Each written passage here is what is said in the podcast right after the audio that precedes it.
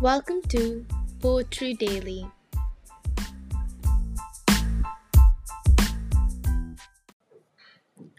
The Ballad of Rum by Peter R. Woolridge.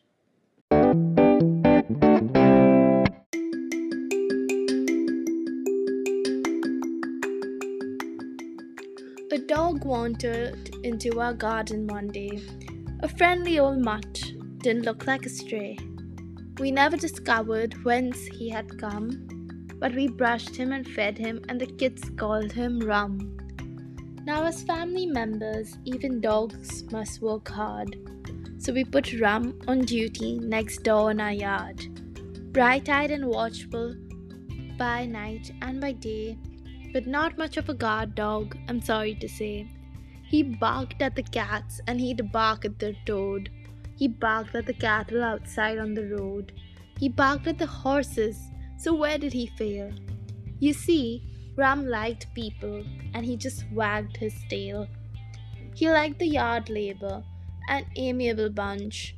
They fed our dog tidbits and scraps from their lunch.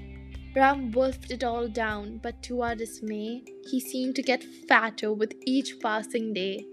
Then one night, when Rum was laid at his ease, a burglar crept in just as quiet as you please. He saw no alarms, heard no siren howling, no guard dog for sure, that'd be barking and growling.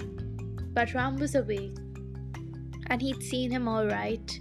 Delighted with company this time of the night, he flew through the yard his new friend to greet, and his weight bowled the burglar right off his feet. The intruder got up and ran off with a wail, and Rum right behind him, still wagging his tail.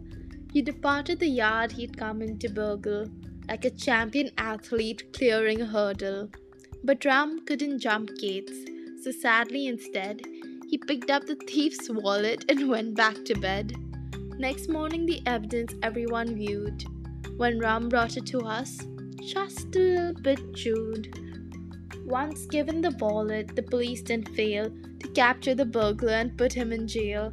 His confession, like wildfire, spread through the town. How a big, vicious guard dog had knocked the thief down. We all howled with laughter when we heard the story. And Rum was our hero. He was basking in glory. There's been no attempt since to burgle our yard, for everyone knows now that Rum is on guard.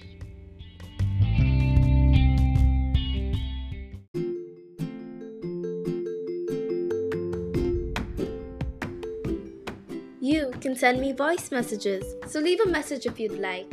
Thank you for listening.